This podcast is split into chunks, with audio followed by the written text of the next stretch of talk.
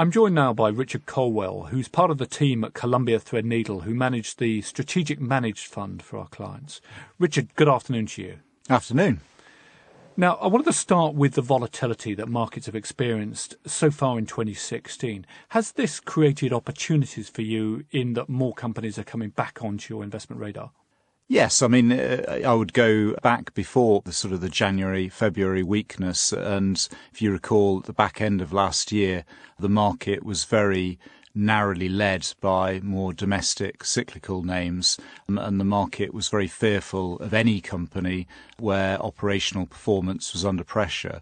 So that was a great opportunity to, to build up our position still further in the likes of Morrison's, Pearson, Home Retail, Centrica, and then when you come forward to the last three months with the markets under pressure at the start of the year, that was a good opportunity in, in some of the financial names like Legal General and 3i, but also companies uh, like Johnson Matthey and ITV, which have been very strong contributors to performance to our funds for several years, where as the rotation happened in, in the market and you saw a squeeze in more value orientated stocks, which benefited the likes of the Morrisons and Centrica, ergo on the other side of the portfolio, some of those names like Johnson Matthey and ITV were, were seen as sources of, of, of profit taking, and we yeah. we went against that and, and saw it as a good opportunity as those shares pulled back. So you mentioned William Morrison a couple of times. Now I, I should imagine a, a, number of our clients will have read about the, the troubles that the, the food retailing sector has been in. What what attracted you to buying William Morrison shares? Well, it's obviously, as you say, an industry uh, that's seen huge disruption over the last sort of four years or so, real sort of structural headwinds, and the big debate as to how the incumbent Big Four can operate and, and address those structural pressures. And in the case of Morrison's, I think because it's probably been so poorly run, almost going back to the, the days of the Safeway acquisition, therefore, if the new management team can get to grips with the business, then there's so much more upside.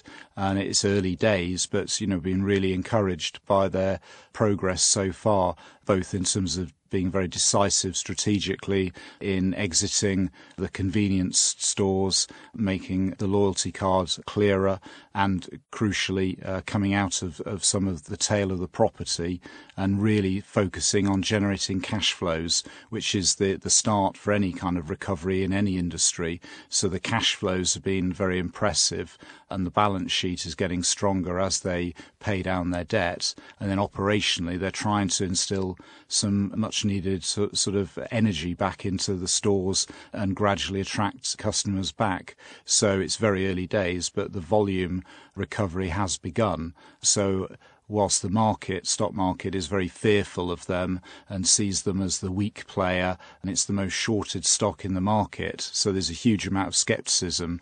So I guess as a contrarian on the other side of that that view, I would say, you know, any incremental improvements in performance will be amplified in the share price response. And you mentioned your contrarian investment approach. I wanted to relate that to ITV. Would it be fair to, to describe ITV as a slightly different type of investment? Do you think do you think that's a, a true contrarian investment? Yeah, well, it's really, I suppose, that uh, my contrarianism is more about where I'm on the hunt for new ideas and where I'm looking to deploy new capital for for clients. So as this and was so, sort of exiting the portfolio, it was sort of at the other end of that trend. well, that it's uh, what I was going to say really is more that uh, in many ways Morrison's now could be perhaps like ITV was six years ago okay. when it was seen as a bit of a, a challenged business for all the sort of fragmentation in the digital world, sky pressure, etc. Very volatile share price, and we were buying it when it was sort of 50p to a pound.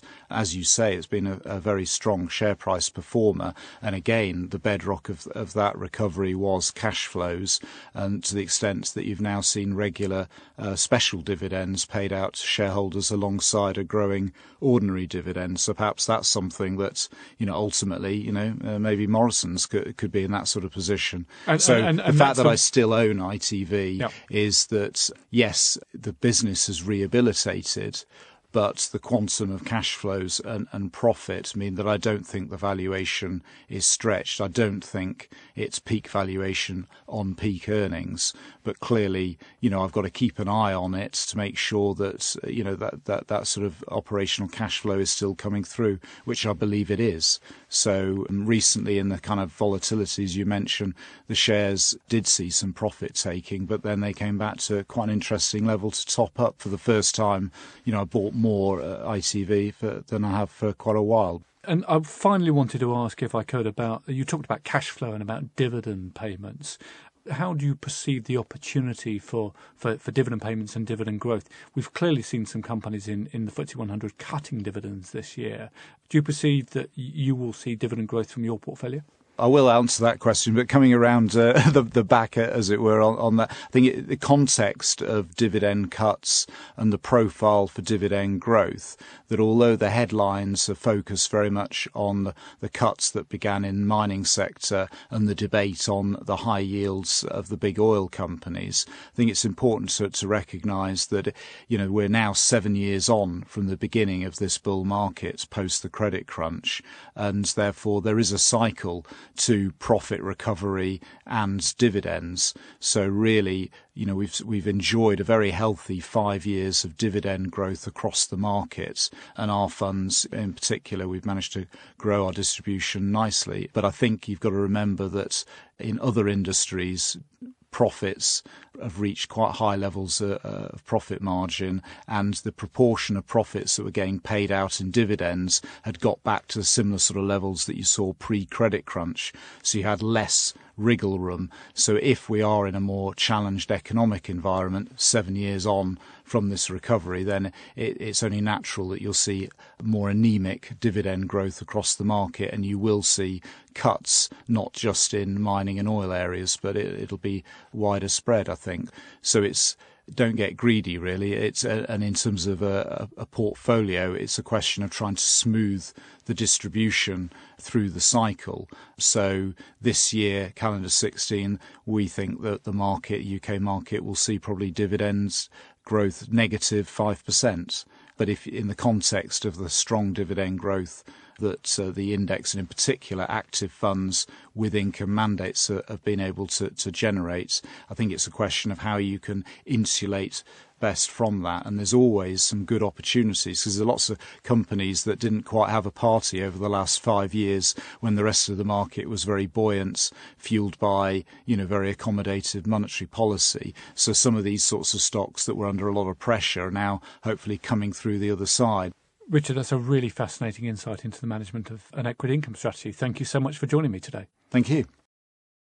Any views and opinions expressed are solely those of the individuals and are subject to change. Where individual securities are mentioned, they do not necessarily represent a specific portfolio holding and do not constitute a recommendation to purchase or sell. Please be aware that past performance is not indicative of future performance. The value of an investment may fall as well as rise, and you may get back less than you invested. Returns on equities cannot be guaranteed. Equities do not provide the security of capital characteristic of a deposit with a bank or building society.